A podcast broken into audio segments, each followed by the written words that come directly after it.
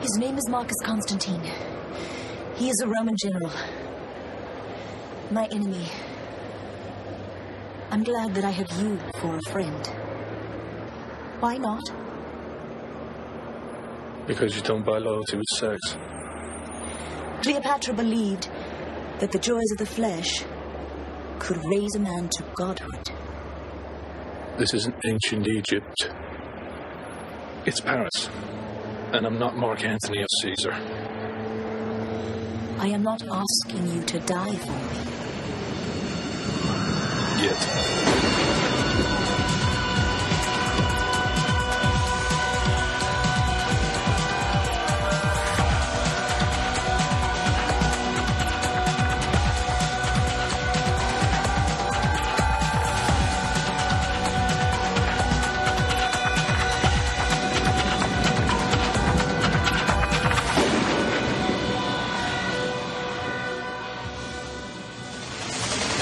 Heyo! Welcome to Highlander Are you Rewatch. trying out a new catchphrase? Yeah, heyo, instead of all right. Instead of all right. Welcome to the Highlander Rewatch podcast, the podcast where each and every week we take a look at another facet of the Highlander franchise and talk about it in detail.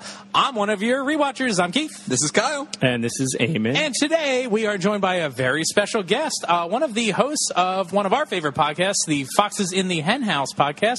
Uh, welcome to the show, Liz. Hey, Liz. Hey guys, thanks for Hey, hey. having me on. Of course. so why, don't- why don't you tell our listeners what uh, Foxes in the Hen House is all about? Oh god, that's such a good question. Um, we're I tried. We've been thinking about that all day. Yeah. what is this thing? I didn't want to. I didn't want to softball it. That's yeah, that's the hard hitting question rewatchers ask. so serious. Uh, any question is going to be hard for me. I'm just uh, rubbing two brain cells together. Um, it's a, I guess, a geeky podcast. We sit around, we talk about pop culture mostly, uh, usually at various levels of intoxication, depending on the episode, and um, uh, other things that might come up. We talked about, you know, having to drink our way through the holiday, f- you know, family gatherings and stuff like that before, and all sorts of things that might come up. We're here to talk about a different kind of gathering. oh my god. But, Oh, I set you up for that. Oh, yeah, I will be here That was until great. I die. Uh, so before we hop into this episode, uh, we should tackle some reader mail from last week. Uh, Yes. So we asked a question on one of our previous episodes about uh, if I guess it was uh, the Unholy Alliance episode um, where Xavier St. Cloud shows up with a hook hand. Um, so our question posed to everyone was: Should immortals grow back their hands? and holy shit, you guys have strong feelings on that. Uh, yeah, very strong. So Kyle, read us some of this. Yeah, let's just we'll just dive right in. Melissa J writes, they should be able to reattach at any point if they're close enough when the immortal comes back to life.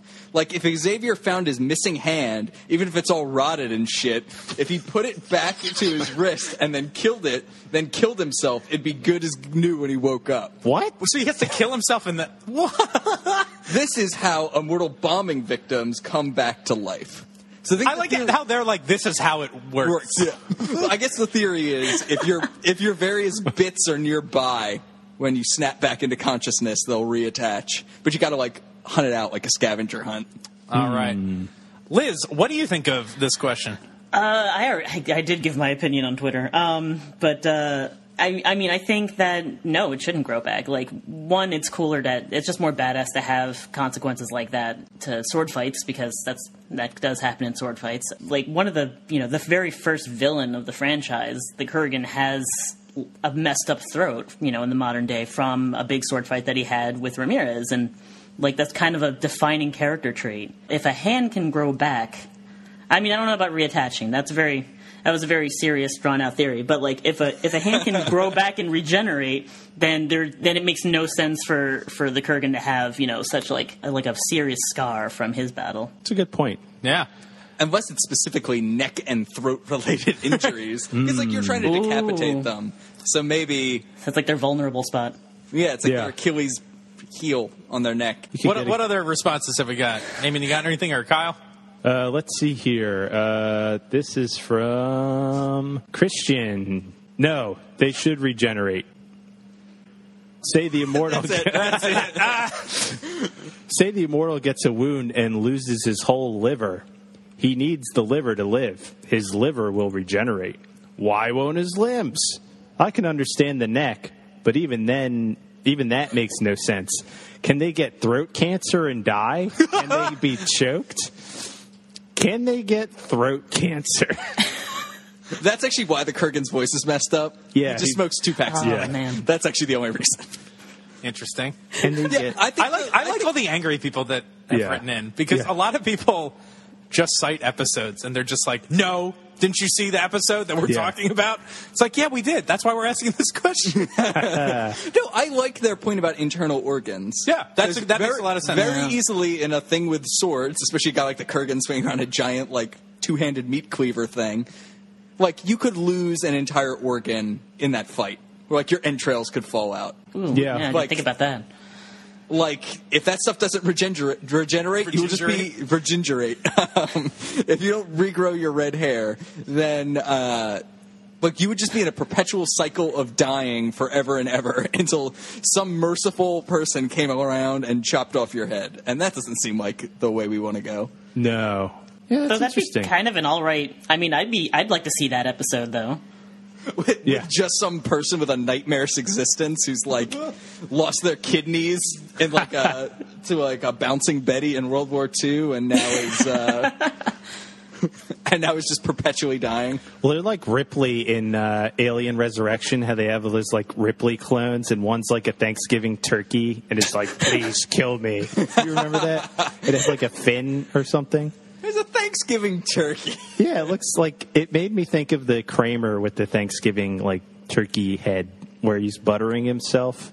But like Ripley in Alien Resur- Resur- oh my god, Resurrection, one of the Ripleys looks like that. Anyway, Good deal. What about the throat cancer? What do you guys think about that? I'm gonna go ahead and say no. No, they can't die of throat cancer. I just don't think they get cancer. Yeah, Yeah, I kind of agree with that. I can't. I feel like I feel like I would just like hand wave that with their regeneration ability. I kind of like the idea like the ones that lost their hands probably got killed in a sword fight because they couldn't fight as well. So like if you did lose your hand and you're still around, you're probably pretty badass. That could be a way Yeah. to look at it. Z- Xavier's better than ever with that hook hand. yeah. he he's is. like you should have two hook hands. Yeah, should. he's just only hooked. two peg legs, two eye patches. and two Uh. All right. parrots. So we should That's hop into twice this as episode, awesome. shouldn't we? That is- Probably at some Yeah, point. we we got Yeah, a sounds lot of good. responses about that. That was a divisive uh, topic. We didn't even read that many devices. we, also didn't. read like one percent of the comments. There were a shit ton of comments. Uh, but if you ever have thoughts or feelings about our episodes, write to us at HighlanderRewatch at gmail.com. especially feelings. Especially the feelings. All the Yeah. feelings. So, guys, this week we're talking about season two, episode 18, Pharaoh's Daughter. Yes. This episode was originally aired April 25th, 1994. And for those people that care, this is a month after the last episode. So, whatever. What? Oh, like there was month? a break. Oh, Yeah, so, so Yeah. people were like waiting with bated breath for their favorite show to come back, and this is what This is this is what they get. Uh, so this episode was directed by Dennis Barry. Uh, he did Run for Your Life. Uh, we saw him do The Vampire recently. He usually has some pretty good episodes. That's right. Solid stuff. And this was written by Elizabeth Baxter, who wrote Saving Grace. This episode feels like that a little bit uh, sometimes. Yeah. Yeah. ish. Mm, no, And uh, also Bless the Child, which is ooh Oh, my. garbage. Bless Uh, So this she's, she's child. really got a hat trick going here. Yes. this episode guest stars Nia Peoples um, as Nefertiri, who I keep calling Nefertiti, but it's not. I keep Nefertiti. saying that too. Nefertiri. That's what my Nefertiri. notes even say. So I know. uh, but uh, she was in like the Fame TV show in the '80s. Um, she was in Blues also Brothers rec- 2000. Say that again. Blues Brothers two- 2000. was she really? Yeah. I saw that Was movie she in the really? theater. I Yeah. saw it. I don't know who she played. she was John Goodman. Oh man, you know maybe she was one. There's a cop that I remember in the movie. That yes, maybe I she's the was- cop. Oh, she's the there cop. we go. Yeah. Why do I know I'm that? a cop. Anyway. I'm a cop, you idiot. Uh, she was in a show more recently called Nasty Boys. Ooh. What? So I, I Oh, dear. did some digging on this show, and the IMDb description for this show, Nasty Boys, is as follows: The Nasty Boys are a special unit of the Las Vegas Police Department. What? the unit consists of undercover cops, and their identities are withheld even from the department. They only answer to their boss, Lieutenant Krieger, who in turn only answers to the people they are working on. They wear ninja type outfits to conceal their identities. but why are they nasty boys? I don't know. Why are they just like ninjas? And what, is boys spelled with a Z? No, that's a Damn. missed Oh, opportunity. that's a missed opportunity right there. It is. I know. That's if fucked ever up. there was one. Also, Maybe they're they- Janet Jackson fans. That's what I was going to say. Like, are these the nasty boys Janet Jackson was telling us about? and when they talk to her, do they call her, what is it? Mrs. Miss Jackson. Jackson? Yeah, I'm sorry. So this episode also stars James Faulkner as Marcus Constantine. Uh, Hmm. he's, he's in like a shit ton of stuff. He was in X Men First Class, and he's the video game server of Snape. Oh, really? the video game. They could get Alan Rickman for that. Nope. And he was in Bridget Jones's Diary, And the which is sequels. having a new sequel coming out soon. Bridget Jones's baby. Isn't yeah, he like the uncle? she has a baby. I, don't know. I Uncle feel like I Jones? should remember this guy way more than I do. Yeah, he does. I, he, I don't know. He runs like a wimp. Anyway, he runs like a whip. Uh, so, the ep- IMDb episode description for this gem is Duncan interrupts the attempted theft of an Egyptian sarcophagus. Inside, he finds Nefertiri. As Duncan helps her adjust to modern life, they cross paths with Marcus Constantine, who she resents for his part in the Roman domination of Egypt. okay, There we go. I'm on board. that encapsulates it. That's actually one of the better ones we've gotten of these IMDb movie descriptions. well, it's not wrong, which often No. they're completely incorrect. Often so very that's very a plus. factual. Yeah. So how does this episode open? In a thrilling robbery. Yes. Men in- It's so. This Balaclavas. is so boring. like, uh, what's the episode from season one uh, with uh, Lucius Malfoy? Uh, oh, uh, Lady and the Lady Tiger. and the Lady Tiger. and the Tiger, yeah. this this reminds me of that kind of like that episode starts with like him breaking out of like a prison transport vehicle. Vehicle. He Right. jumps on like a a car carrier. Like it's all exciting and fun. And Yeah. it's like this is the opposite of that. Like it is a truck slowly driving. like behind like a building. It's yeah, like on a it's back just like road or really. something. I don't know. There's Just nothing taking to a it. lazy drive. Yeah. Also, but this this one, the music's telling you exci- it's exciting because all the orchestra hits that are in the background. Yeah. Well, also like this didn't even need to be a robbery. Like this literally could have just been Them delivering because there's like a thing. series of two robberies in this. Like Yeah. Duncan steals her out of it later, and like th- like why is there any stealing at all? Like why can't that's a Duncan good just point. find this? I don't know. Find this sarcophagus. It's Yeah. so stupid. So uh, Wow, we're really we're really going in at this hard already, and hasn't even done anything offensive yet. not quite. Uh, all right, so Matt gets the buzz when this car drives by because presumably there's an immortal in there. Uh, Mm-hmm. Yeah. So he decides to like follow it. For some reason. Yeah, like he gets buzzes all like anytime he has a buzz, does he have to follow it? I, I'm like confused on this. I mean, he follows it because he has to, but 'cause then we wouldn't have an By the episode. power plot, yeah. I Yeah, think that's probably fair. You feel you feel a buzz, you investigate. sure. But I yeah. mean, they're not We're- So it's assumed like he he's, he gets the buzz. He looks around. He sees a truck, and he assumes like it's got to be in that truck. Like somehow he's pinpointing the buzz, which I guess we don't necessarily see. Like it's always kind of vague about how like you know how well they can hone in on that feeling. I guess. That's a good Yeah. point because like he often gets the buzz like on a busy Paris street. And so like a lot of times he assumes it's like why isn't it any of the like 200 cars that are flying by? Right. Can he like? oh, there's, there are 200 cars flying by. There's 100? there's one car that flies by. Ah, yes. sir. you see the shot. You All right, see all right. it drive by, and there is one. All right. So Duncan follows this black truck Hmm. That's to right. a warehouse. that these carjackers have right. snagged. And my note on this is the music is awful. Yeah, so This is the orchestra. There's a lot of like old school MIDI music. Womp, womp. it's so cheesy and it's like it really takes you out of it and uh, it's bad. So Mac like Beats these guys up for some reason. he doesn't know this truck was robbed. Why Yeah. is he They, fighting? they attack him. No, he doesn't. He attacked first. I think yeah, he one kind of guy sneaks like up on them. yeah, one guy like walks around a corner and Duncan just like Batman's the shit out of him, and it's like, hey, that guy's just like a try. He's just a teamster. Like lay off. The Mac hates Teamsters.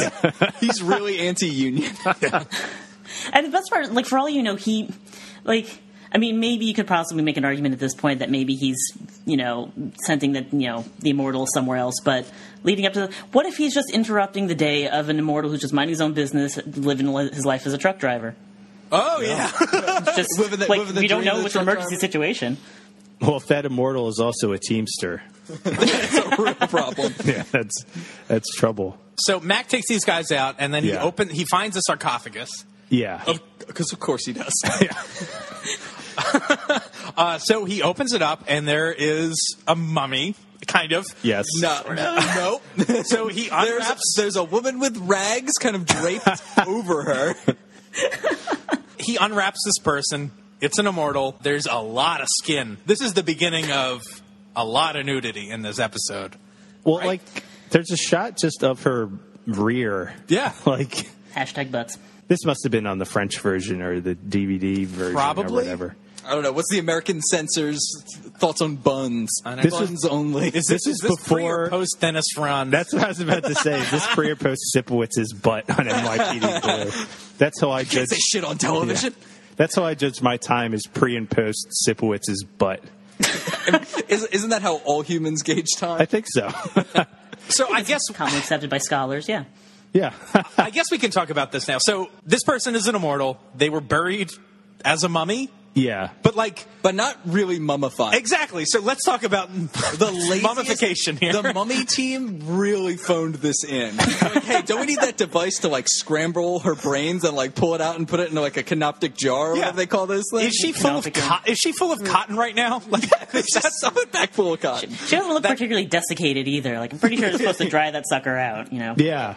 Well, even if they did all that, like, like it re. Let's just say they did all that and it regrew. Like, why are the bandages so pristine? Like, why isn't she like covered in sweat and like bodily fluids like pumping out of her from being like, oh God. or like, why isn't she dried right. out? I Or like, don't think that's a very good Why image. isn't she tried out? like this made me so angry. Like we're supposed to believe that she was wrapped up in these bandages and stuck in a sarcophagus for two thousand fucking years, and she comes out of it like pristine. She also asked the, the very first thing she says is, "Does Rome still rule the world?" It's like that's the first question. I guess we find out that is important. She'd at least be like bonkers. Yeah. from being like, there's no reason she should She be. is bonkers though. She is, but not like it- like bonkers, bonkers. like not able to like string two words I mean, together. her, her eyes need, like, gotta- no time to adjust or anything like that. She's yeah. wearing makeup. yeah. Yeah, She's like that- eyeliner We on. gotta we gotta give this episode its absurd premise. Yeah, this is Just have- this is I we guess just fine. have to give it to it and move on. yeah, because the premise of this is just immortal out of their time. Yeah. And for all we know, she wasn't conscious this entire time or something. I don't know. Maybe Yeah, I she's guess she's just been hibernating. dead the whole time. God, ostensibly, why not? All right. It does. Like the point is, it's weird. point is, we let's gotta move move on. on. I mean, they, they could make it easier, though. Like, I'm looking at him like, man, okay, yeah, like so... if she if she just woke up covered in her own bodily fluids, apparently. I mean, that, hold on. that can't be the standard. We talked about OR spreadsheets, and I'm getting shit on for this person being fine after being buried alive for 2,000 years. I mean, maybe if they just didn't use as much bronzer. It's just like, maybe. Yeah. No, I mean, I get it. We have to suspend our disbelief, Yeah. but it So- just kind of bugged me. Mac is going to protect her. He, I guess, gives her his coat, and they leave. Her English is great, by the Yeah, way. also oh yeah, she we didn't even amazing. mention that they, Yeah. she speaks perfect English. Yeah. Yeah. Um, so they leave, and there's like, Like, the she thinks- shadow of someone watching them from the balcony. Yeah. Then they get in his car, uh, which is he a, pulls the fire alarm for some reason. What is that about? I guess, to alert the authorities about the. Oh, right. I didn't know why the that robbery happened. he still Yeah. doesn't know happened. Yeah. he wants to let the police know that he's a robber because he beat up a teamster and then stole a mummy. Did Mac? Wait, Mac didn't pull it, did he? yeah, Yeah. Mac pulls the fire alarm. Oh, I didn't. I didn't catch that. you know, That's uh, weird. Yeah, I don't The get other it. great part about that is that like that's that's an amazing way to overstimulate someone who's just woken up in the modern world without any warning. She's like, and suddenly there's noise everywhere. Oh, Yeah, Also, just one side note on this English thing. She was buried before English was invented. Right. yeah. like Yeah. the the language that was the language that would become English didn't exist yet. And they are exactly on the same page. They are vibing. Yeah, I was like wondering, like, could they like make it so Duncan like knows her language somehow, and like that's how they're talking? But no, just knows English. That's more suspension Yeah. of disbelief. So, oh, It's oh, uh, no, also- she's speaking with an English accent, so obviously like she learned it from the Romans because you know I've seen TV. Yeah, right. So they get in Mac's car, and he has to explain the car to her, uh, which is like, oh, it's got horses in it. They're little horses. It's like, okay, okay. I liked it. It's kind of funny. And then there is another like shadowy figure up on the like bridge. I don't know if it's Yeah. supposed to be the same person, but somebody's. I don't know watching. who this is supposed to be at all. Yeah, I- I've got questions about this later too. Hmm. No, we know, we discover who, it is. Who? It's the Victor? More it's, Watcher? It is, Is it the Constantine? Watcher. Yeah, I think so. Constant the the Watcher who's hanging out with Constantine. That's So- who it is. Constantine maybe was the guy inside and the Watchers outside, or is it? Are these two different people or the same It's person? the same person. It's the Watcher guy. Victor. But I'm and he quite- knows that Constantine has got like an immortal in this thing. Yes. He intercepts it because he wants to take her out. All right. Oh, Here's my, I'm, I'm quite confident. Oh yeah. all right, I'm not, I- sa- I'm not saying it's like great, but I'm, that, that is what it well, I, is. I guess I had Like, questions about this later about like how because I wondered if it was the Watcher as well, and I was like, hold on, this is two thousand years ago. Did the, anyone know that she was an immortal? Like, who even knew about her? Marcus. Only Marcus, presumably. It took him, he said, centuries to track down her tomb. Or Like, have, maybe- Watcher, have Watchers been just sitting on this tomb waiting? Like, eh, we'll just wait here. It's buried under 200 feet of sand. We'll just Maybe. hang it. Maybe. Well, I mean, they're we, they're not supposed to interfere. So if she's trapped there, she's trapped there. Like, I guess.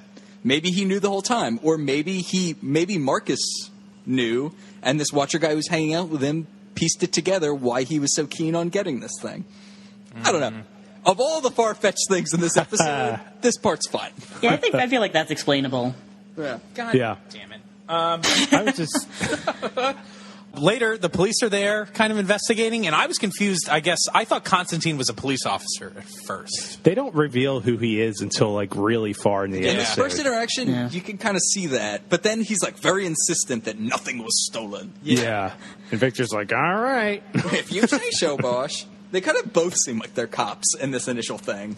I also don't understand why it's so important for him. Like, obviously, Constantine knows Nefertiti was in there, and Yeah. she's out and about now. But like, why, why does he care if people think the mummy was there or not? If the mummy was stolen, no one is going to find Nefertiti and be like, "You were that mummy." Like, you know what I mean? Like, it's like, why not just say, "Yeah, the, I guess someone took the mummy." Like, we should probably get the insurance money for that, right? Okay. Yeah, I Well, don't probably know. because Like, if why, why they- the if- cover off? I mean, if the cops chase it down and, and manage to track down where, where the mummy went, whether or not she's still in mummy state, or h- how or whatever passes for a mummy in the Highlander universe, um, you know, they're going to figure out that she's alive. Like it's not like you know they're going to take her and lock her up in evidence, and then suddenly they've got you know a naked lady with TJ Maxx sandals on, yeah. and then that, there's a lot to explain. So Yeah, I'm Mac, a little unsure. yeah, I don't- Mac arrives back at the barge with Nefertiti. Uh, it's pretty. Her, these interactions are fairly comical. Like she gets out and she's like, "That was fucking terrifying," like, which I thought was pretty good. Parts of this episode are really funny. I legitimately enjoyed the premise of this episode. Like this is just like a fish out of water story. Not to get t- too much into my feelings about it in general, but I feel like it doesn't know if it's going to be a, s- a serious episode or like a really funny episode. Well, this is like the um, Tommy uh, Sullivan problem. Yeah. Where we have this character that we're like taking a journey with them and they're sympathetic. And then, spoiler warning, they turn out to be a murdering psychopath, like later in the episode. She's not a lighthearted character. Like No. her seriousness is what makes these events funny. Yeah. So I Right. guess it's not that big of a leap to get to that she's actually kind of a bad person, but it's still like a weird tonal problem. It, it ends up being Yeah. a heavy episode at the end. Oh, hell very yeah. heavy. Yeah. So anyway, Mac shows up. They go on the barge. She, of course, starts just undressing right away, and Maurice is just like God damn it. peeking Maurice around. is all about it. Well, this, is this the is like, worst. this is when Like like still like Maurice. lechery is funny. Like, he's a pervert. But he's just the, he's the creepiest man in all of France. Well, okay, that's probably a stretch. Yeah. Strauss Kahn is a real person. Oh.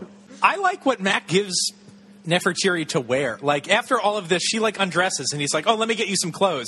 All he gives her is just like an oversized button-up shirt. Yeah. So, like, she's still very scantily clad. No pants or anything. No, I guess he. I guess he got rid of all of Tess's clothes.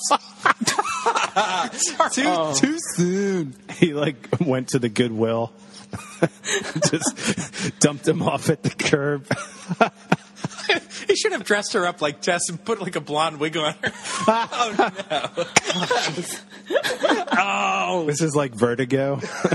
Why don't you put this on? Wear your hair like this. we get some backstory. It's been 2,000 years, so she's very old. Two thousand years old. Yeah. And she was, I guess, Cleopatra's handmaiden. And she's like, I want to learn about this new world. And then we get a montage. We need a montage. oh man, it's this is this is so Uh, great. I, I love this. What is your favorite part of the montage, guys and gals? Mi- mine is the dustbuster by far. That was pretty good. he is just holding a dustbuster, so- turns it on, and shoves it in her face. Yeah, so let's like walk through this. He introduces her to the concept of a clock. right. He's just like, oh, it's like a sundial. Then he threatens her with a dust devil. Yeah. she tries to blow out a lamp, and like the, she's like afraid of it. Then of course he goes right to the answering machine, the phone, newspapers. But but not the umbrella. Don't touch that. Yeah. Like it was just Yeah. like an umbrella just randomly in the garbage. mopeds. Love that part. Got, got Right. to teach him about mopeds. Then she goes to like a dressing room to try to get changed, and just immediately is just More like, clo- "Take off my clothes." And of course, that doesn't fly. He's like, "Well, no, you have to go into the back." And so she just starts like disrobing as she walks. Yeah. And then it learns about the concept of high heels and almost punches a cop. Yeah. Oh, also the music in this scene is like the second insane music cue. Yeah. Oh, we're gonna put these on the in the podcast. It's so good. It's, Ah. Yeah. When she like falls, I was like, "Oh my god, did she really hurt her foot?" It looked like she really like fell in those heels. Like really rolled her ankle. yeah. I was Dude, like, I don't oh. know if you guys have walked in heels, but it's that's that's about right for learning Yeah. how to. I, Oh, I goodness. can't. I mean, I I wear flats when I can, but like, no, yeah, that, I I gave them points because one, uh, that's hard to walk in. Two, they used wedges, which is kind of like training wheels of heels. Because like you just got a continuous flat surface, which is the only secure thing that I'm willing to go with. No, I've definitely like done that wiggle before. looked It's- uh, it's looked terrifying. painful, and she Yeah, also punches a cop who tries to direct her in traffic. Right. Yeah, she would slap him in the face. yeah. she does. And this cop is totally chill. He's like, "Oh, sorry, officer," and it's like, "Yo, you're getting arrested." Also, good thing you're in France, and Yeah. not like Ferguson. Oh, yeah.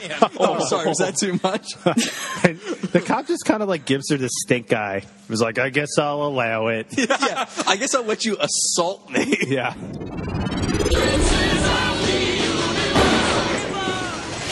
Hey, rewatchers! This episode is brought to you by the Highlander 30th Anniversary Gathering Convention in Lakeland, Florida, December 3rd and 4th. So make sure to head over to lashconevents.com, that's L A S H C O N events.com, to pick up your tickets today. All your favorite Highlander personalities going to be there. Adrian Paul, Elizabeth Grayson, and most importantly, your rewatchers. That's will right. Be there. We will be there. We want to see you there too. Yep, we're going to have a booth uh, right in front there, and uh, we're going to be doing some live podcasting interviews. We can't wait to meet you and talk to you in person. Also, other exciting guests are F. Braun McAsh. He's the Swordmaster uh, from the third season on in Highlander. And there's going to be a sword experience there as well. Absolutely. Uh, so make sure to sign up for the Sword Experience and get your tickets for the Highlander 30th Anniversary Gathering.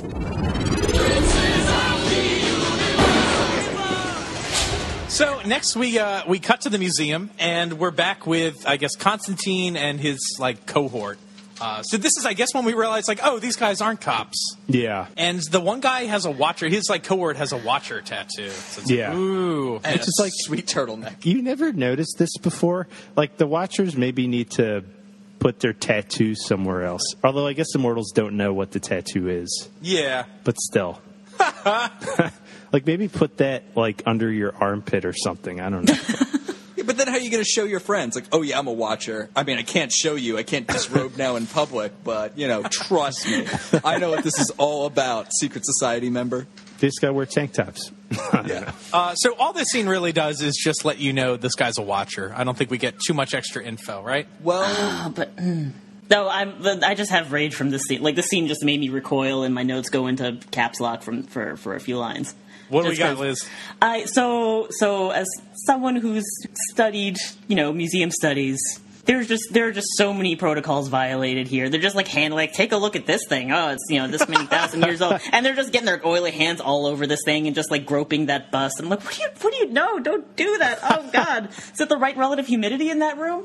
But like, I will give them points though because I got curious about su- stuff that they were handling, like the bus that that. Uh, that Constantine's handling is like, take a look at this Fifth Empire from from Saqqara. The, there's no such thing as Fifth Empire in ancient Egypt, though. But um, like the bust actually seems to be modeled off of an actual wooden statue from Saqqara, from like the Old Kingdom, and like but not though the, they not just the fifth added color. kingdom.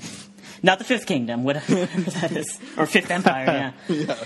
But like it was actually it, the original was like a wooden statue. They apparently just they must have just added color and glazing just to make it look cooler. But even like down to like this like crack that's that's in the original, and maybe like give them like a, a bit of points. And then I got mad about them handling things all over again. So the other side of this, like, or in terms of what this scene is supposed to be adding, they are setting up right now that oh, like this robbery was set up, what happened, and you're supposed to. They're sowing the seeds that it's Turtleneck Man who's behind it, and the whole time you're like, oh, is he trying to like pilfer this stuff? Like it, it seems like initially like it's just a straight up robbery, and then we get the reveal that he's a watcher, so maybe there's more. So then we cut back to Nefertiti and Mac. They're walking around. They walk in front of the uh, I forget the name of it. This obelisk in Paris, and she talks about seeing that out her, I guess, window. Yeah, so they have like this whole conversation in front of a giant phallus. just like it's just like straight up between them is a giant symbolic dick. Excuse me, it's, it's an obelisk, but So then we continue this uh, the education of Nefertiti, and she wants to Yeah. learn history. So Mac takes her to a museum, uh, and they start just walking around. He's like, "Oh, there's the dark." Age." Like he's just given a timeline, like a real, And he like just a up and bridge touches- version. Oh god, I'm so mad at Mac because he's like an antique dealer, and he goes he just up and like runs his fingers on this like one metal object. Like no, that's the worst thing you could do. can we talk about the lead up to this museum? Sure. What is up with this shot? The camera looks like Oh, yeah, somebody it's like- kicked over the tripod. it's, like, it's, like, this insane Dutch angle, and they are so far away from the camera. Yeah. and we just very slowly watch them approach the door. Like, it's so slow. Yeah, it's very weird. Like they're practically walking vertically on the ground because the camera angle is so skewed. Yeah. My, my favorite part of this scene is they walk up to a, a painting and she likes it, and he's like, "It's from the Renaissance." And I was like, "How do people pronounce any words in this show? Well, Last that's a British episode- pronunciation though. is it? Yeah, There you well, go. all right, it's weird. Take that. Keith. Boom. They're the worst. Xavier. Xavier, Xavier. Renaissance. Let's go to the ballet, the belay. ballet." Well, yeah, Nefertiti's like touching all this stuff in the museum too. That's when I noticed, Liz. I was Yeah. like, she's just walking up and like touching all this stuff. Picking, she picks up like a bowl or something. I see. I'm willing to give her a pass though. Yeah, I mean that's her shit. But well, when I go to the Philadelphia Museum of Art, like if you stand even sort of close to the painting, some usher like gets in your face and is Yeah. like, "Step Yeah. back." Well, considering a how many like crazies are going in, are just like going in and punching paintings. Yeah, that was a Not really that was a fun story. Take that painting. So we uh, they go into the Egyptian room and she's checking out all the stuff, and then we get a flashback uh, to 30 BC, and it's in an embalming room, and I guess Cleopatra is dead. Uh, there's more like a lot of side boob, a lot of like this episode has so much like nakedness. It's like remarkable. Anyway, we'll also talk about that more because I think Bill Panzer has a lot to say about that. Oh, really? Absolutely. is he is he a little taken with Nefertiri? She's a swell looker. Sure. The Liam so anyway, Neeson movie? Nefertiti asks, uh, I guess these embalming people, the sl- I guess they're slaves. She tells them to leave, and then she, I guess, drinks poison. Like she has like a whole speech about like not wanting to live under Roman rule, so she's going to kill herself. And I guess it's implied that she's like going to kill herself and hopefully come back when it's they're done. the fuck is this? like, she knows she's. At at first, I thought that was her first death. Like, she Right. did not know she was immortal, and then just wakes up trapped in a sarcophagus. That would make so much more sense. That would have made also, sense. Yeah. That would have also been interesting to have like Mac try to explain to her what was going on. Because imagine all the odd Egyptian religious layers you might give to this situation if you discovered your immortality when you were entombed. Do we know for certain that isn't what happened? Yes. Because I think it's because she says she knows she's going to come back. Or is she talking about like the afterlife? That's what I thought she was talking Hmm. about. I don't know. But they never explain the rules of the game or anything like that. So And Mac never once says, like, by the way, this is what you are. Well, like if the guys come back in and find her dead, maybe they did like mummify her and bury her along with Cleopatra. I think that's what we're. I think that is what happened. What we're Yeah. supposed to think happened. Yeah, but I guess in a tomb very far away from Cleopatra because they didn't find her tomb when they found hers. I feel like they Yeah. would have said something.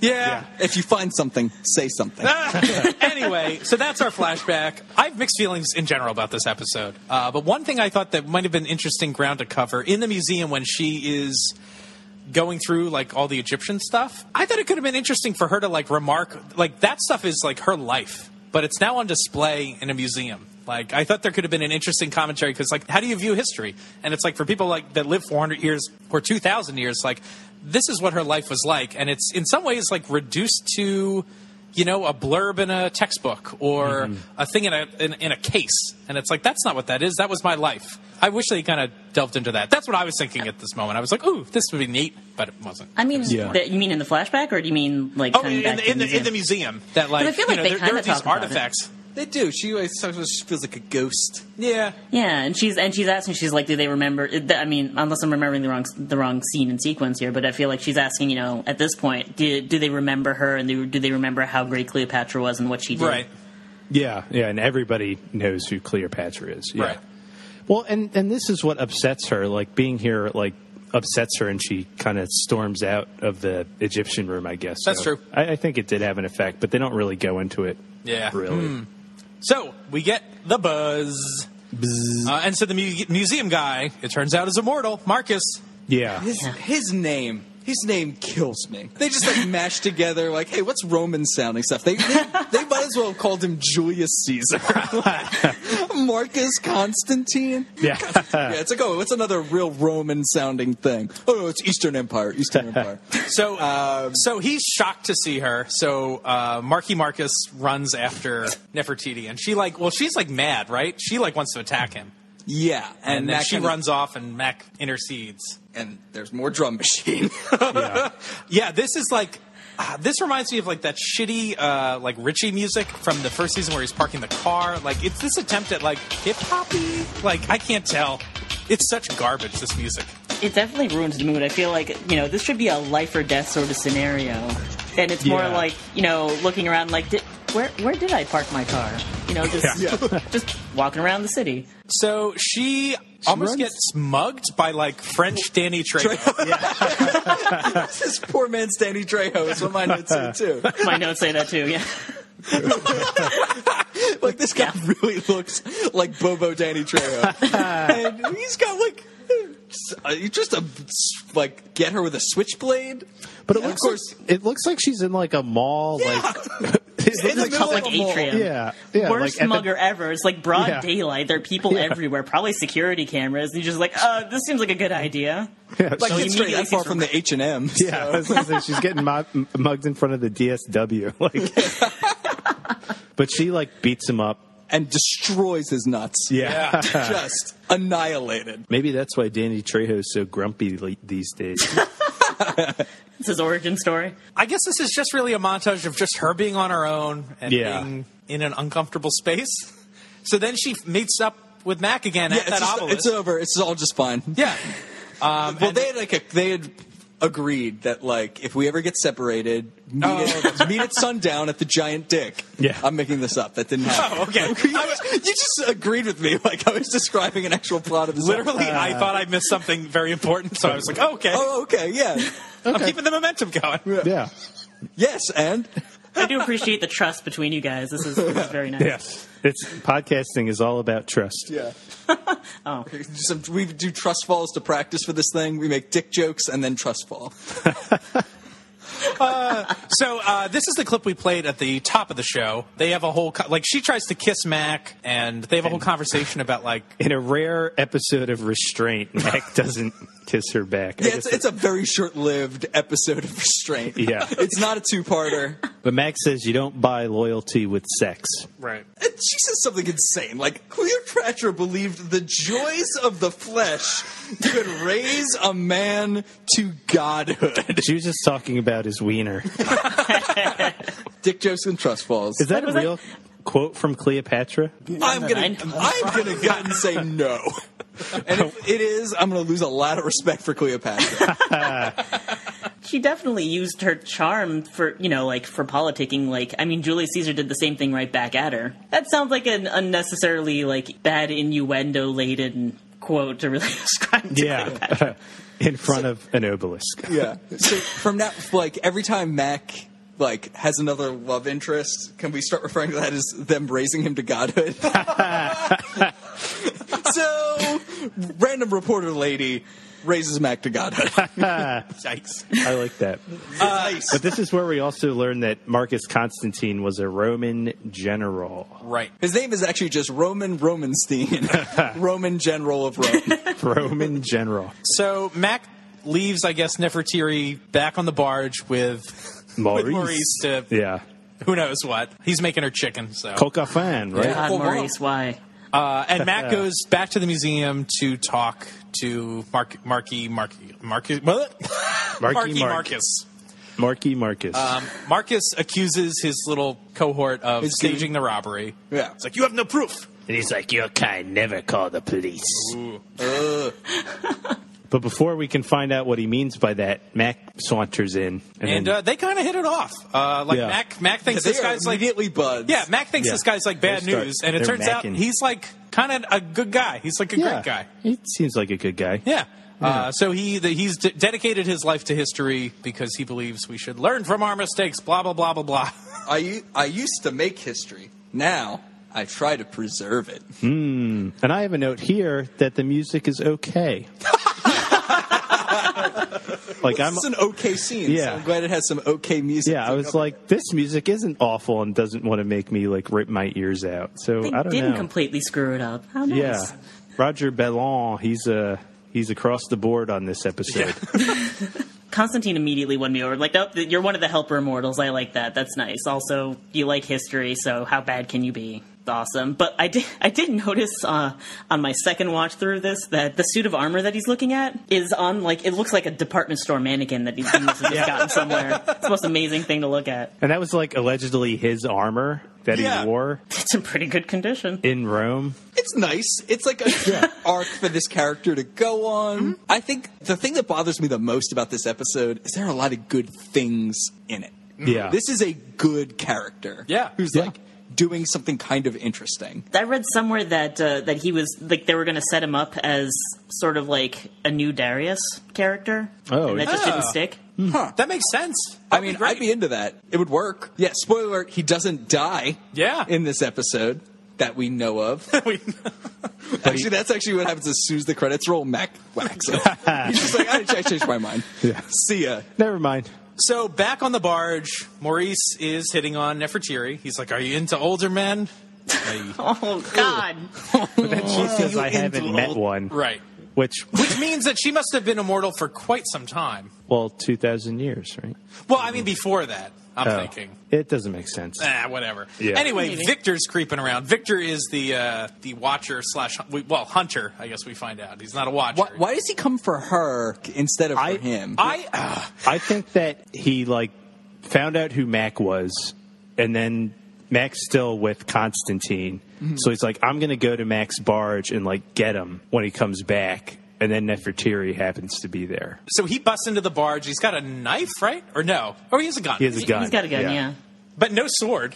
No sword. Yeah. So I don't know what his plan was. Right. Uh, but he makes He's some got a comment. bread knife somewhere in there. he Yeah. makes some comment that he's like, I came to Paris for the Roman, yeah. but I get you and Mac as like a bonus thing.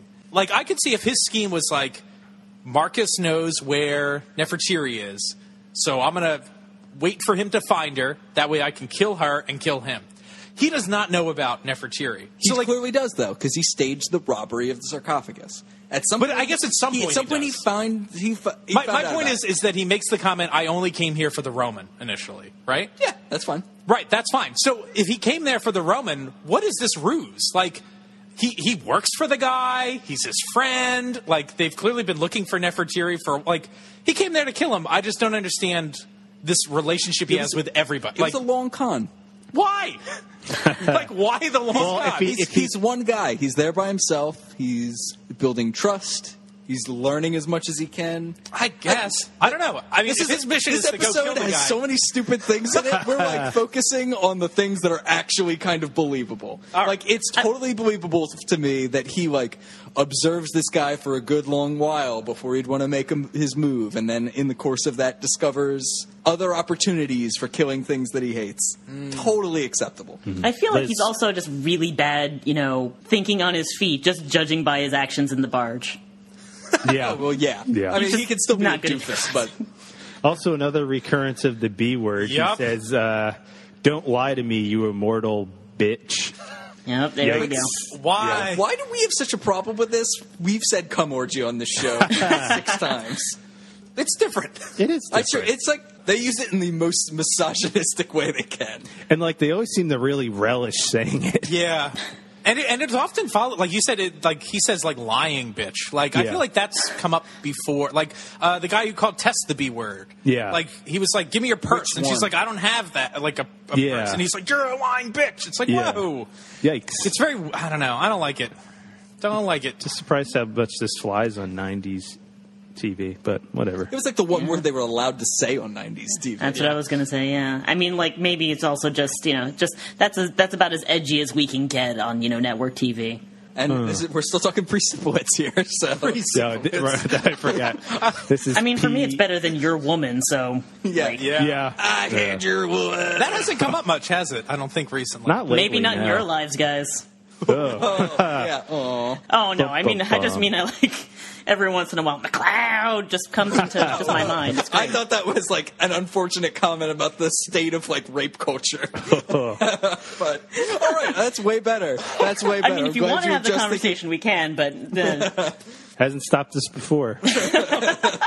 So back at the museum, Marcus is telling Mac that it took him centuries to find Nefertiri, and he was in love with her. Uh, so we get a flashback with all sorts of butt, like Yeah. like some Egyptian thong. Yeah, The oldie thong. It looks like someone Hashtag took all of like us. toilet paper and like totally tied it into a knot.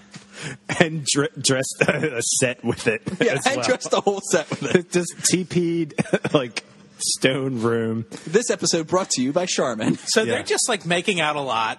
with like kitty cat meows. Oh, in the it's so, background. so Like, distracting.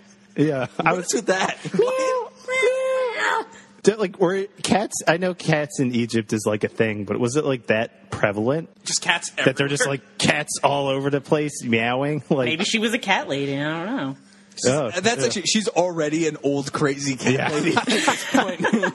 and so that's that's all this flashback is. All they do is li- they just make out. Well, they talk about like sure. loyalty and like she's like, you know, if it came down to you or my queen, I'd pick my queen. They're kind of establishing like where her Yeah. loyalties lie. and like trying to say like, oh, like will you protect me? Like I forget all of that. My notes could just go from like thong. But it literally to- says she has a crazy Egyptian thong. That's it. You're just So- a Cisco fan. this is Cisco man. Like it when the beat go, like it Nefertiri go. Guys, what are dumps like a truck? I was like, what? What? What?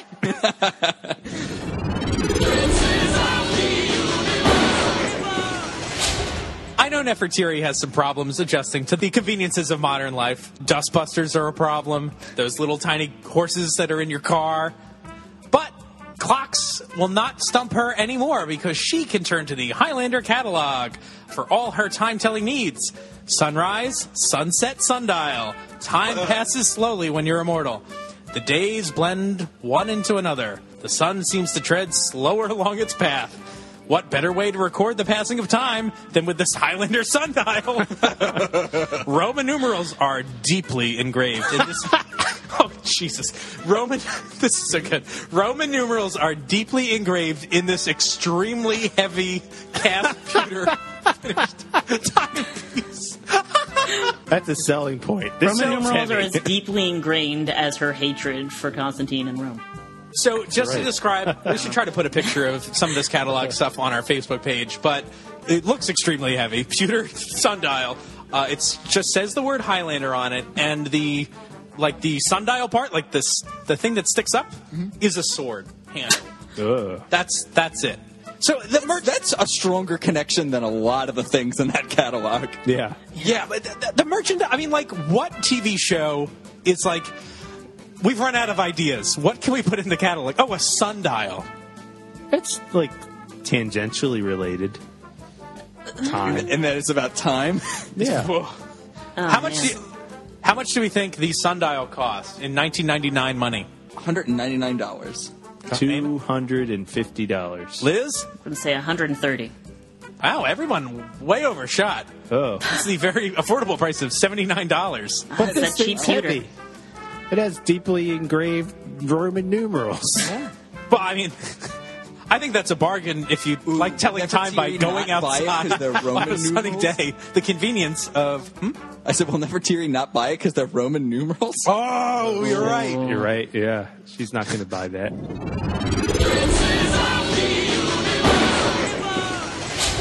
All right, so we're back on the barge. Oh, Uh, but just to pause. Okay, here. this sorry. is where we like sort of get the seeds of things to come Mm. because she's like assuming that because they're intimate, he will protect her no matter what forever and ever. And of course, that doesn't quite happen. Right. It's kind of a jerk move considering it's like he's got his own loyalties too. But she's like, no, obviously mine take precedent. Yeah. yeah, true.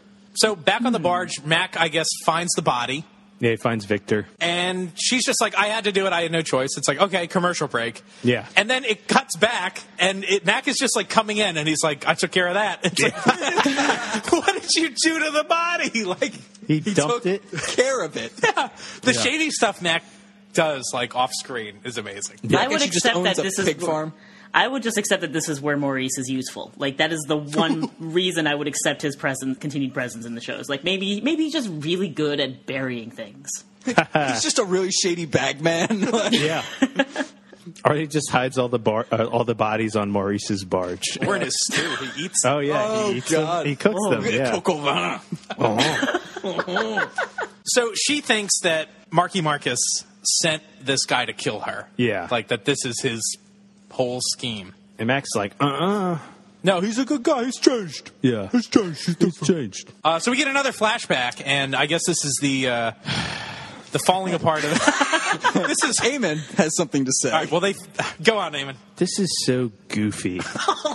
this looks like an episode of Legends of the Hidden Temple. Yeah, it, like, does. It Well, looks that's like only a high because they're in the school- shrine of the silver play. monkey. yeah. I don't know. I felt like this was the least goofy, like you know, flashback scene for me so far in terms of like costuming and and and set design. I, I mean, don't And don't get me wrong. something actually happened. things uh, things That's occurred. I feel like I feel like throughout, like it was you know the the inspiration for costumes and set in in this episode was like a combination of like Cecil B. DeMille's The Ten Commandments and like Party City. Definitely. A lot of gold spray paint in this scene. so much. Nefertiti is fighting off some Roman guards. So I guess And they're- housing them. yeah. And then Marcus comes in and they fight a little bit.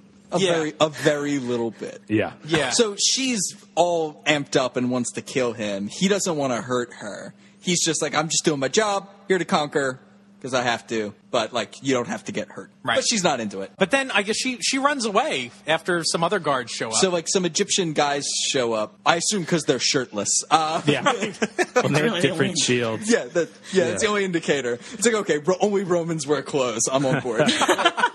That's actually why Rome conquered the earth because they figured out that you had to wear clothes. Like, anyway, oh my god, sorry. That drove me Imagine, if nuts. they And that's the discovered thing- pants earlier, imagine what could have what could have been. You know, Yeah. Yeah. the world as we know it would be totally different. and I I was still I still had questions at this point about both of their immortality. Like I I don't- I, never knew if she was immortal before her this death in the sarcophagus, or if even he knew he was immortal. Like I, w- I was never clear. Totally. They both know. I guess The, but there's no reason to assume they don't know.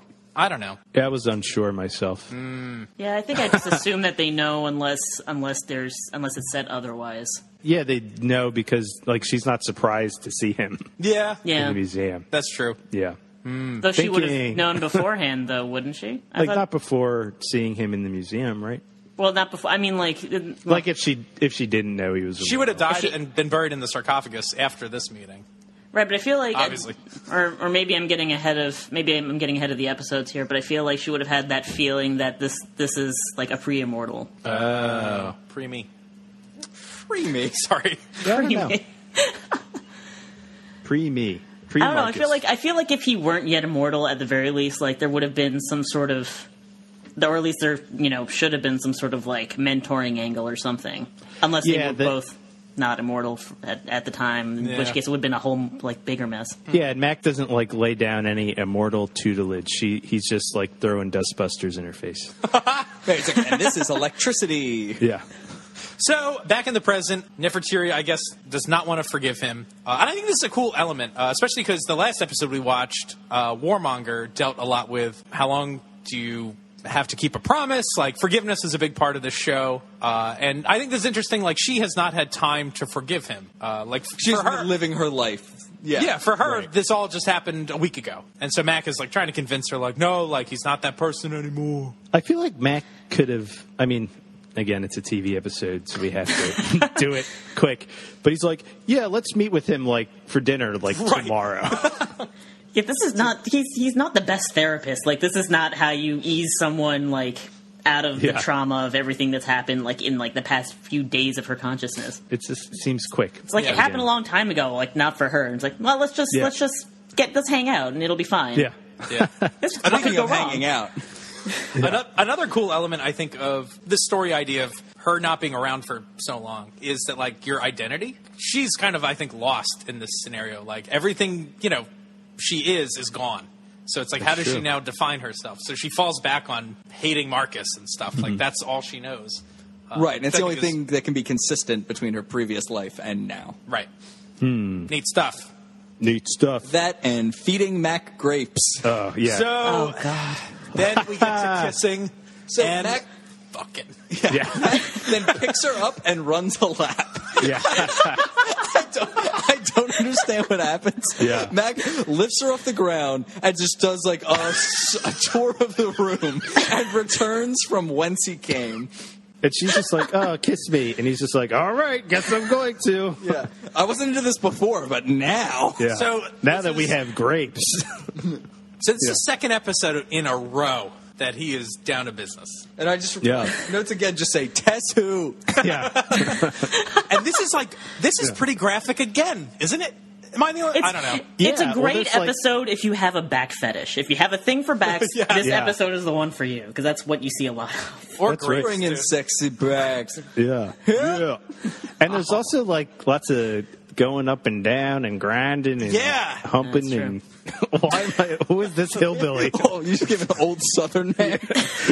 There's lots of grinding and going up and down. Are you kids? It's gross. I got grossed out because I'm 12 years old, and then when the when the grapes happened, I was just like, "Are you fucking kidding me?" Uh, It would have been better if it was the coca phone. Coco Maurice is in the background. Oh, that would have been amazing if it panned over and showed Maurice. Dude, I was half expecting that. I mean, like clearly Mac doesn't Yeah. have curtains, so And why does he have curtains over his barge windows? That's another thing. I'm like, barge windows? Is that the right portholes? yeah, sure. Speaking of portholes, no, never mind. No, we're not speaking of portholes. Wow. Very good. So after this, naturally they go to church. Um, take me to church. Marcus and Matt. Gotta make it to the church on time. yeah, uh, they go to Darius's church, which I thought was Yeah. a cool reference. Reference? I don't know. A cool callback, Callback? to Dar- Yeah. Darius. Yeah. Uh, and it's also neat. Marcus, I guess, knows knew Darius. I love. I actually loved this exchange. Yeah. Yeah. Because obvious, because Darius was one of the people who sacked Rome. So Darius effectively did to Marcus what Marcus ostensibly did to Nefertiri. That's Yeah, I like interesting. that. And And- like, it also I think shows that like how Marcus has changed as a person because he's like, oh, you knew Darius, and he was like, well, he was my enemy and then became my friend. The power of time to change these relationships, I think, is cool. Right, and as another character, Darius is like kind of the embodiment of redemption in this show. I we feel say like about it- a character's in one twelfth of the of the show and like one sixteenth, no less than that, like one thirty second of the episodes. it's nice that they show this sort of like forgiveness angle in this uh, in this parallel here with Darius. At the same time, like they probably had a few centuries to get over, you know, the Right. bad blood. So, I, like, it, it's still like you guys are trying to rush this all, this all quite a bit, and it's like, no, let's just put them together. What could go wrong? But the, it's because the Marcus Mac, the Macus romance is is strong. like he's like, I'm missing Charlie. It's not the same with Maurice. Yeah. Richie is God knows where. Maybe just feeling that much better because he's been raised to godhood, so to speak. Yeah, he's like, I just got raised to godhood. I'm here with my bro. Yeah. we're talking about Darius. Get some chess games going. So Nefertiti, you went in on this. also, Mac wants to show off Nefertiti, kind of rub it in Marcus's face. a little yeah, that's true. I had not thought of it that way. they all meet up on holy ground and they're like, weey're gonna have dinner together. They're- It's like, hey, you want to have the world's most awkward double date? bit. Yeah. And then they do, uh, accompanied by holy shit. This music is like jazz. It's like the cheesiest, like Yeah. bluesy, MIDI sounding garbage. The best part is that it becomes part of the dialogue. Yes. that isn't just the music we're hearing. They are listening And and to then- this music. And then Mac literally goes, he's like, "Is this uh, Sid- Sidney Bechet?" Sidney sound- Bechet on soprano sax. Right, and he's like, "Huh, the phrasing doesn't sound quite right." It's like, "No shit, it doesn't sound right. It sounds awful." It sounds like neither Sidney Bechet nor soprano sax. Do you think like this is what music garbage. is like in the Highlander? Like, That's just how people experience music. Well, In the I mean, Highlander ever since the universe, beginning Sidney of Boucher time, was on MIDI. We talk about music as though nothing ever changes. I wonder why. so, do you think whenever the music plays on Highlander, the character can hear it? just every time. Yeah. Oh God. So then Mac, he's still on that coffee kick. Who wants some coffee? Yeah. Coffee, coffee, coffee, coffee, coffee. Yeah. So Mac and Marky Marcus go into the other room to be men, and the ladies clean up, and they're in the kitchen, and what's his wife's name? Angela? Yeah. She's like being overly nice to Yeah. Nefertiti, and she's like, oh, like I knew it was going be aw- Yeah, like you're really a great person. Like uh, Maybe, so anyway- maybe they let her know, like you know, she's she's a little sore. It's a little weird and touchy between us still. And she's like, I'm just gonna be super nice and let her know that everything's fine, and then we won't stab each other. It'll be great. Yeah, how'd that plan go though? twist stabbed. Yeah, Literally Sure, stabbed. twist. Yeah, stabbed and Twist the twisted. knife in. Yeah. This is horrifying. Yep. Uh, Like- so she stabs Angela like in the stomach. Yeah. And then she returns to Marcus and just gives him like the bloody knife, and she's Yeah. like, "A life for a life." And then his reaction is amazing because he's like, "Angela!" Yeah. And he goes running out of the room in the most comical way possible. He runs like like Niles Crane. Like From, from your favorite show, Frasier. That's right. like he has his like hands up in a, in a like dainty fashion. Uh, it's amazing. Uh, are you familiar with um, Narm? no, no. So I think it's from like I think the trope is named after something that happened on Six Feet Under. I want to say where someone died, like they had like an aneurysm or something, and they were trying to say that they had a numb arm, and it kept going from numb arm, numb arm, into like narm, narm, narm, and then they dropped dead. And it's really meant to refer to moments where like it's clearly supposed to be something serious, and in the real world might actually be a scary thing to happen. But when you're watching, it, it's just like this is silly. So I feel like this was a narm run, you know. this definitely was. Until he gets up and runs, it's like pretty pretty chilling. Um, yeah, and it's, Yeah, this it's is cold blooded. and he's Yeah. like Yeah. over her body, and she's still like I don't know. She's like taunting. She's, she's like, loving "Oh, like Yeah. you loved her so much. She was your world. Now she's gone." It's like, yeah, yikes. you destroyed my world. Now I've destroyed yours. Yeah. It's like yowza. Yikes! So Mac and her s- get out of there. Yeah. Um, and we're back at the barge, and he's like throwing her out. And- Well, he's packing up all her. Oh, I guess they went shopping. Right. Never mind. I was like, how does she have all this stuff to pack? But they had they had a shopping day. there is literally a scene where they went shopping and bought all the things on questioning. So he kind of threatens her. He's like, "You're lucky I don't take your head." Yeah. Uh, ooh. not just Marcus, yeah. Like Yeah. he's he is not cool with any of this. No. this is an intense scene. It is. Uh, I feel like, well, I guess she throws this like sex thing right back at him. She's like, "You were supposed to be loyal to me and protect me because we were in bed together." yeah. Well, and then comes I raised you to godhood. Well, then Four comes times. a classic line in the vein of "So you break into his house and set him on fire," which is uh, "You used me to get into his home and kill his wife." which is like taken out of context is going to be an amazing clip. yeah, it's intense. Also, her send off to him is live and be happy now. Yeah. Is the last thing that she says to Marcus Constantine. Yeah, Marky Marcus. Yeah, she's deplorable. Yeah, He didn't kill Cleopatra himself, like his You know, it's true. She- organization did or whatever. she's acting like he like single-handedly conquered Alexandria. It's Like this is all your. fa- I guess you know you could argue that she's projecting because everyone else that she could possibly get revenge on is dead. But I guess in a way she's lucky. that she's got one person around that she can still murder. Yeah. So we're at the graveyard, and I guess Mac and Marcus are at Angela's grave. Yeah. The funerals in this show happen very quickly. Yep. like next Yeah. day. I mean, I don't know if you guys noticed, but that is a really old and like she must have gotten a used grave marker Right. yeah. because like it's in the center of the shot as they're panning up, and you're just like seeing every like bit of like weathering and like chipping on it, and I'm like, was she buried in the 1200s all of a sudden? Yeah. They actually just like disinterred someone and replace it. They're just like, I like this text. We'll Yeah. just replace it. Find someone else named Angela that's buried. Space is at a premium in France, apparently. yeah. So Mac and Marcus are upset. I guess they're both upset with themselves that Right. Marcus is upset that he even I guess thought he could patch things up with Nefertiti. Mm-hmm. Mac is upset that he kind of facilitated all of this stuff happening. Because this was Marcus's whole plan. Like he wanted to find her and like Right. make it right, and instead she made his wife dead. Yeah. Yeah, yeah, that's like- high bo- high body count in this episode. so, like, do we think I don't know, a couple, two, Too. two? That's yeah. more than That's. I agree that that's more than one. some soldiers. yeah. Some soldiers, Cleopatra. everyone's not. if you really, if you count the entire Egyptian civilization, Yeah. there are so many. You're right, Keith. Wow, what a body count! Let the bodies hit the flow.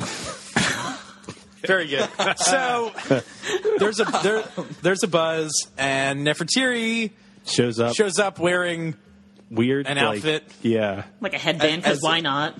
yeah yeah. A headband. It Well, lo- you, you, she's Egyptian, right? We need to we need Uh, to really drive this home. yeah. Wait, she's Egyptian? Oh, She went to like Halloween Adventure and got Well, that's definitely where she got that. got like a Prince of Egypt costume. So she wants to fight Marcus. Marcus refuses to fight her. Also, my note here just says, "Oh, holy ground or nah? That's yeah. Yeah, yeah. I Where was are they?" Um, wondering about that. Like, I And where do they drift into? are they supposed to be? Is it is there is there some sort of sweet spot they're standing in that's between like the cemetery and the church? That's suddenly that's okay for a fight. Very- Yeah, I didn't I even don't think know. about that. so they're definitely at the grave, right? I Yeah. thought so. And Yeah. she, Heavily implied. Slowly walk. Yeah. Yeah. Unless they walked far enough away from it. Because then when they fight, it looks like they go into like a section of the museum. Maybe it's just like the joke in Johnny Dangerously, where they're just like walking down the street, and Michael Keaton is talking about how he never knew any members of his family, and then they're just in the middle of nowhere. Yeah. and they're just like, "Where the hell are we?" I feel like so, like this this this is some sort of like weird gallery that's set up just for the fight, but you know. the- Theoretically, or I assume, but at the same time, looking at, it, I'm like, man, I feel like some photographers, some photographer's going to walk in later, and like, you know, oh, an engagement photo shoot is just ruined. Yeah, Yeah. that's what this felt like. That this was like the like the room for a wedding that was like going to take place. I read that they ran into like a Dove soap commercial. or a Prince video. 'cause It's very purple and just birds. Yeah, yeah, Yeah. So there's a fight that starts with Mac and her. yeah. At first, I think this is all like I'm like in my notes. It's like this looks really cool. Like they go into this white room, Yeah. and it's like everything is white. Like she's in white. I'm like this is like really dramatic and stark looking. And then it's like, oh, this doesn't look good at all because then they're like, oh no, it's purple now, and now it's Yeah. red, and now it's purple again. Like, what the fuck? It's weird. Like, I don't know why they did this. What is the point of these weird filters? I don't know. I don't know either. Make it look cool. It doesn't. It doesn't. Someone thought they were ma- making art. Like, Mac, Yeah, Mac gets definitely. stabbed twice, and both times he gets stabbed, the screen turns red. oh, I didn't notice that. It's Oh. deep, Keith. You wouldn't get it. I think that symbolizes his pain. I think that symbolizes the blood that comes out of his stab wound. I do have a quick question though. yes. Where where do we think like where do we assume she got her sword from? I have no idea. Who knows? Did she What- steal it from the museum? Probably. Maybe. God, If you can that's just where walk they in are. and touch anything. So apparently, Yeah, she was touching stuff, lifting up bowls. She put some things in her purse. Like, why not? yeah. It's fine. Yeah. Who cares? like the best I Sure. could explain to myself was like she oh, maybe had it lying in a trunk somewhere. She spotted it while she was on the floor. Oh, there it is. There's my, there's my old sword. Is Where that did the those same grapes at? sword she had in the flashback? Oh dear. I didn't take Maybe. note Good of that. gravy. Mm. Oh my. Oh my! So Mac wins, and he takes her head. Okay, Yeah. this fight we did we did we're not doing this fight justice. Okay. We've only talked about the absurd filter things that are Yeah. like flashing in and out. Also, like the weird Dutch angles are back. Like where Yeah. again, Yeah. it just kind of looks like somebody kicked the camera over. She's seemingly beating him for like the entire fight until he like does a barrel roll and Yeah. somehow t- and somehow her head comes off.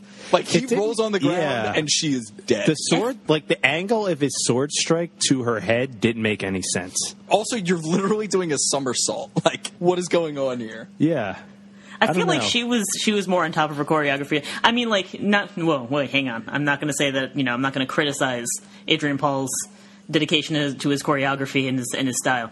But I feel like this one was mapped out in a way that just like she really threw herself into the fight pretty well, considering like Marcus Constantine's fighting earlier. But in meanwhile, he's just sort of doing, like you said, the random somersaults. It's a little weird and half-assed. And also, doesn't she like slam him into what looks like a giant bird cage? yeah, which is filled with birds. Which is poor birds. Live Yeah. birds. Which is, ah, man, so when this quickening happens, well, th- there's confetti, like, everywhere. yeah. It's So actually this- fun, Fetty. Yeah. Um, so I guess that looks cool. Like, I don't know. No. I mean, it, No, it doesn't. you're wrong about that. it always helps when there's stuff flying around. It does Yeah. help when there's stuff flying around. Uh, But, oh, Are man, they did supposed I. to be feathers though? Like, There are I- feathers I everywhere after the so- quickening. Though. yeah, I so wanted uh, Yeah. the, the camera to just the birds to explode. I wanted the camera just to cut to the bird cage and just. burr, burr, burr. like that video of the baseball player throwing a ball into a bird, and the bird explodes. That is so intense. I should be Also, so that much count as more a sad ball? about that than I am. no, it's amazing. So Guys, what is it like when doves cry? Like this. Uh, so this is all over. Mac and Mad Marcus. Marky Marcus Yeah. are up on his barge. Uh, so they're reminiscing about Darius, and they're like, Darius she, would she was an say- extraordinary woman. Sure was. she was extraordinarily evil. Yeah. Yeah. And then that was kind of it. yep. It's a it's a weird ending. Like I feel It like the, is. the episode doesn't really wrap up some of the themes of the episode, or I don't know. It's No. just Guys, odd. Guys, how how could someone so much love turn into so much hate? Oh my. I don't know. That I is guess the stated question of this episode at the during this denouement. maybe getting buried alive for two thousand years. No, she was clearly terrible before that. Yeah. So how about we take a listen to Bill Panzer and David Abramowitz's thoughts on this episode? this episode called old The pal Pharaoh's Dennis Daughter. Berry. Dennis is famous for his sweeping camera moves whenever he's given an opportunity. And he's also famous for his love of the female body. That's for his This love episode of the probably has female more flesh body. in it than any Highlander episode before or since. And uh, Nia Peoples' body double will be the first person to tell you that when she got out of that sarcophagus in the uh, warehouse, that it was very, very cold. Duncan and Nia are What? having their love scene, and when Nia and Constantine are having their love scene, I mean, this is pretty good stuff. And we tried pretty- to use as much of it as we possibly could. Of course. Every now and then you have an episode or an actress that comes off the screen And God, did she come off the screen? Ugh. She was so And on the screen. incredibly beautiful. And No. you, you Oh, No, know no, that no, she was. no. You know that she's beautiful. Is that when she was playing her scene with Adrian and their their lovemaking scene, people would pass by the door as you were watching dailies and peek in and come and watch half an hour of dailies just to watch the two of them because they were so 'Cause they were so incredibly lecherous. beautiful and so incredibly sexy together. Um, and she was also a pretty good actress.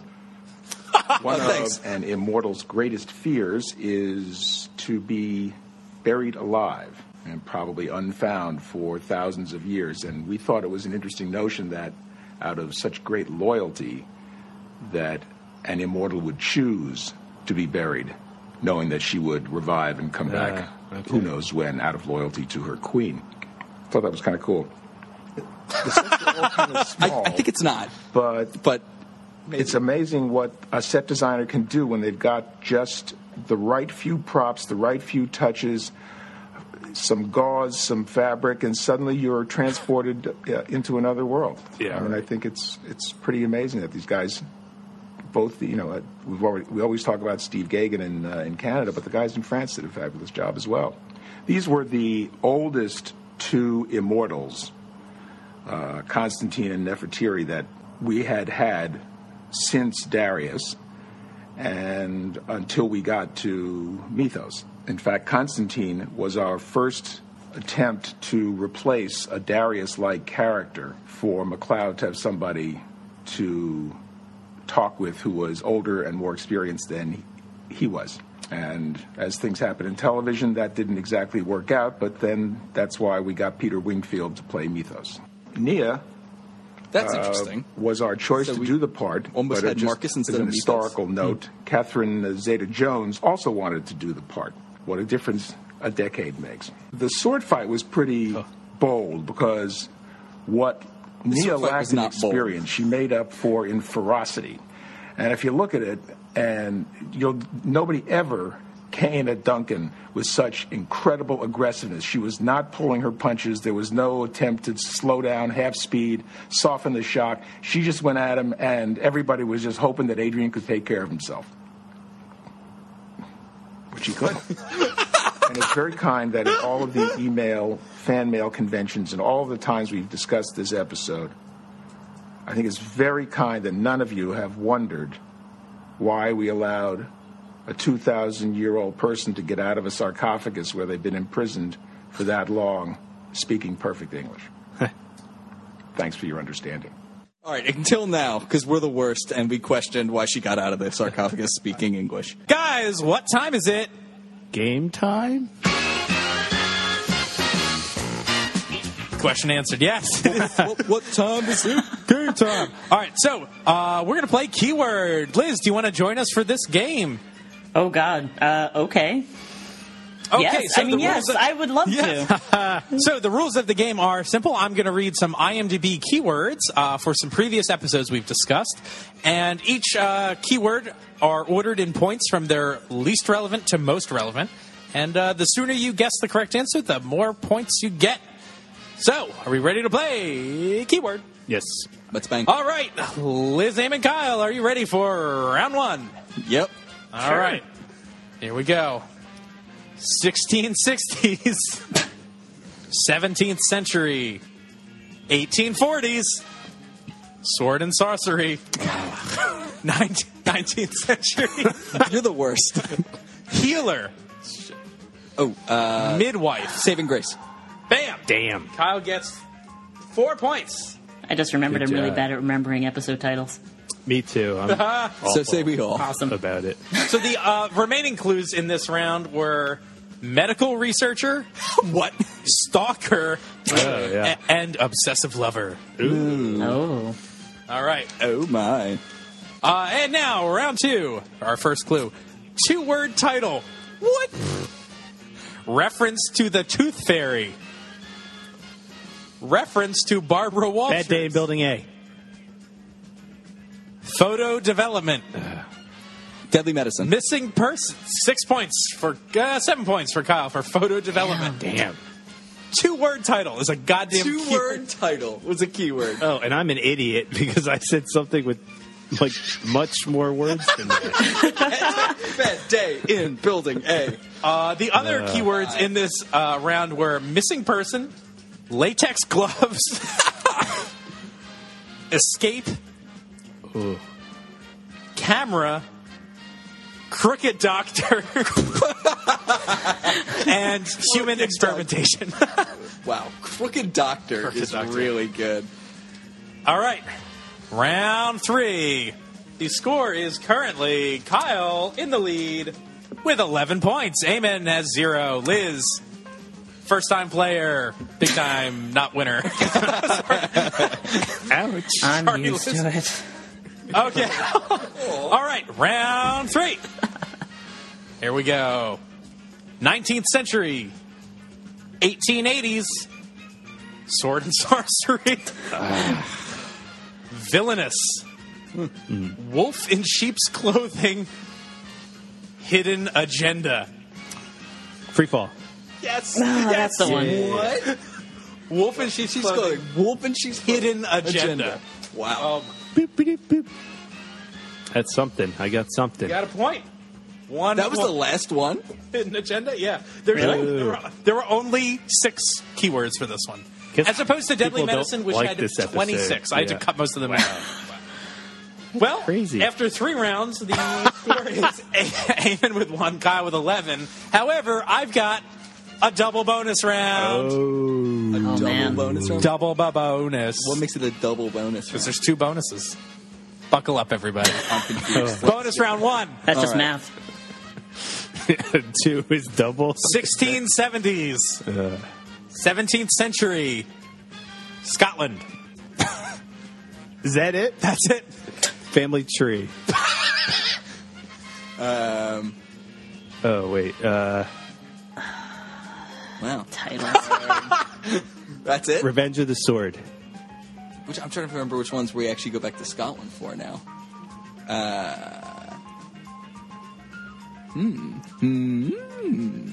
All right, The time is out. gathering. what is it? The correct answer is Unholy Alliance, Part One. what? Wait, really? Only keywords for it. How is that possible? hey, don't ask me, ask the internet. Bonus round number two. Wait, read- Read me those Terrible. clues again. Bo- yeah, it's it's obvious that it's Unholy Alliance Part One. I'll read them slower. 17th century, 17th century, 1670s, Oh, and Scotland. oh, they guess they have the flashback to the night fight in right. Scotland. I guess. I, I that's- misheard you. Uh, 1670s. Yeah, sorry. Yeah. yeah. if you said 1660s, I All would right. have been like, oh. Obviously, right. Yeah. Yeah. but- Doy. And finally, bonus round number two. The Darius. Here we go. 1810s, 19th century, Napoleonic Wars, Scottish Regiment. Band of Brothers. Uh, Eamon's out. Oh crud. So there's a. Uh, For evil's sake? Kyle is out. Oh. Liz. No, I this can't is take your chance the to pull it pressure. up. I, actually, I was going to guess Band of Brothers. Oh, Okay. I have This is a- on Holy Alliance Part 2. Yes! That's Part 2. Daily Alliance Part 2 has those Oh, Yeah. mm, yeah. Okay. keywords. Sorry, guys. I don't think anyone's a winner, really. Oh, I, I, Except for- well, except for me, Except because for I the real literally winner. won. That- yeah. Well, Kyle is murdering me in these games. Well, you won the last one, which Oh, I'm a did little I? Uh. salty about, but it's okay. You salty dog. That's a sailing term. So, guys, this episode, final thoughts. Kyle, you, you brought up a good point, I think. Why is this episode called The Pharaoh's Daughter? There's no Pharaoh and there are no daughters. I- the a good best I question. could connect to that, like that phrase is like a biblical reference, I guess.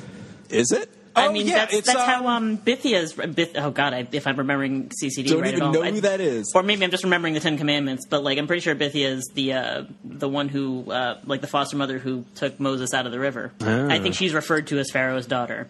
I think you're Maybe. right. It definitely is a biblical term, but still has, It has the nothing to wo- do with the wo- anything. Nothing to do with Yeah. Uh, For, for what thing? Duncan is Moses. I don't know. Well, Because she's a child of Egypt, maybe. yeah, I I guess. don't understand this. Yikes. It doesn't make any sense. What's like the- we never encounter a pharaoh, Well, Cleopatra, the And dead s- one. and it's not. And she's pharaoh. not her daughter. No, She's in fact much older than her. Maybe there's a poster of Pharaoh Fawcett in Max uh, rec room.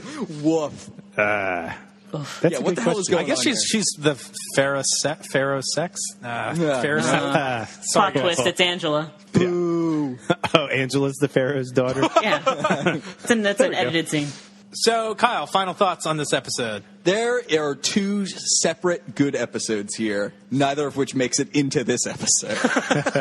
the whole like re-education of like what's a dust devil is like really good.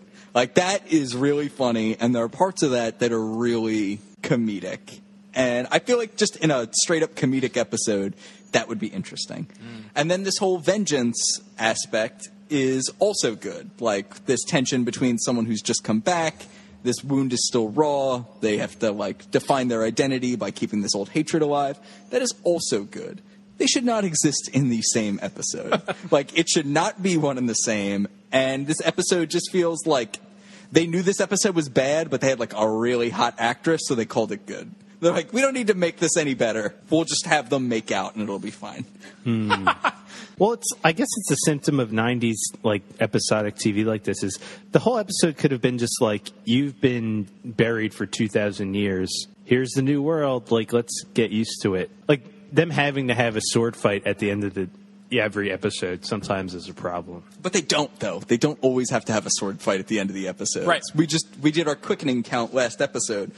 But there's and usually discovered there some have been shockingly little sword fighting. yeah, but there's always some like kind of fight or like action element at the end of the episode. So, so maybe the climax of this episode is just destroying Danny Trejo's nuts. Yeah. That's actually the climax of the whole episode. Liz, do you have any uh, final thoughts on this episode? I really hate Maurice. Just Wow. so much. No, I, well, I still like Maurice. Maurice could have been a fun foil for her, like it, Maurice trying to show her the world, and then Mac having to correct Maurice. and Just him Maurice gets continually hit in trying to the get in her nuts. pants. Yeah. yeah. So Kyle, Also, I have yet another thought. Sure. Why is the hunter character in this? What role does he play in anything?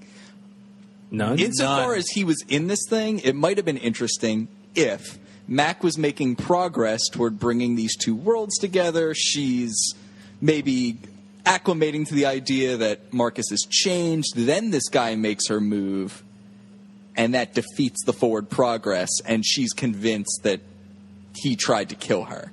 Like, maybe then there'd be like some some legs to this plot. But yeah. I almost Yeah, he read it doesn't need to as be in like it. was like a setup to show that she's like has a violent side or something. We already learned that from the things she did to Danny Trejo's nards, and, And the, the- the things she did to flashback. like the the flashbacks where she kills the Roman soldiers. Like we already know that she can fight, and she's like immortal. Of course, she can like scrap. Yeah, that's that's like how I read the tone of the scene. That was like Matt comes home to find like a dead guy, and it's like, oh, maybe she's not like so innocent because Mac's kind of But Mac's- underestimating her. But I Max think. way into that. Yeah, they have sex right after she murders someone, and he, Yeah. and he destroys a body or something. That's to go, true. yeah, I dumped that body in a mine shaft. Uh, I'm hungry. Speaking of Let's get some great shafts. stuff. Speaking of shafts, you're all welcome. Uh, oh boy, Kyle, how many uh, from one to five? How many Egyptian sarcophagi would you give this episode? This gets two sarcophagi. Two. Oh, I didn't give my final thoughts on this episode. No, you did. Sorry. you coward. no, I, I agree with a lot of what you said, Kyle. I feel like this is should either be a fairly serious episode about like forgiveness and people changing and you know that's those sort of issues, or this. I, I think I'd prefer this episode to just be funny. Because some of those elements are legit funny. Sh- Yeah. Her trying to blow out the, the lamp and being scared of a vacuum cleaner is funny. Yeah, Her punching a cop in the face and not getting arrested for it, also funny. So, Amen, how many Bobo tra- Danny Trejos would you give this episode? Whew. I yeah, I, I think two. Another two. Yeah, two nuts. Two. One for each of his non existent nards. Yeah. Uh, and Liz, how many on a scale of one to five exploding quickening doves would you give this episode? those poor doves. Um, just just given the uh, the character concepts that I liked those a lot, and um, no, that's really about it. and and some bonus points for history. I'm going to say, can I are, are halves allowed? Can I give two and a half? Sure, we, Two it's and a half unprecedented, but exploding we'll, we'll uh, allow it. We'll allow it. yeah. Oh, okay. It's actually just of a the dove exploded. it's actually just the extra crispy thighs of that half dove that remain after it was cooked by the lightning. Yeah, that's the best way to enjoy dove. yeah. Like- they actually like just quick the and- quickening turned them all into little chicken sandwiches. I, I, I'll, I'll give this episode three. I, How many throbbing obelisks do you give this episode? three throbbing obelisks, I think. Three throbbing. Yeah. Ooh, Wow. All right. that's, a lot of throb. Yeah, I, uh, this this episode has got a lot of solid potential, and it's just kind of, you know, I find that with a lot of Highlander episodes. It's like I think also now that we're like deep into season two, that I don't think we've had like you know, there's some real season one clunkers, like Yeah. real like I would you know almost say skip them, like they're awful. I I don't think I don't remember the last like awful episode we watched. It's I think divided up between like pretty great episodes and then episodes that are What's- I think The you do because we child. even made spreadsheets about. Oh yeah, that, all right. That's a t- that's a terrible episode. Bless this child. Yeah. All right. Maybe that's the the one standout one. But I mean, like episodes like this and Warmonger, they're not my fine. favorite. Yeah. But it's still pretty solid. Like the, the concept is there. It's not maybe executed as well as it could be. So I don't think we've had like. Diapers, man. Yeah, I think it's about right. Oh well, I hope everyone enjoyed listening to this episode. Uh, come on, guys. You What? fuck- I don't know. I got it. I'll do it again. yeah, why don't you do it again? I'll do it again. All right. Oh, fuck. Boo. Thanks, everybody, for joining us this week on Highlander Rewatch. Join us next week when our episode will be Legacy. I've been one of your rewatchers. I'm Keith. This is Kyle. This is Eamon. And, uh, special guest. Yeah. I'm Liz. Thank you. Thank you, And guys. we'll see you next week. Bye. Bye bye. See you.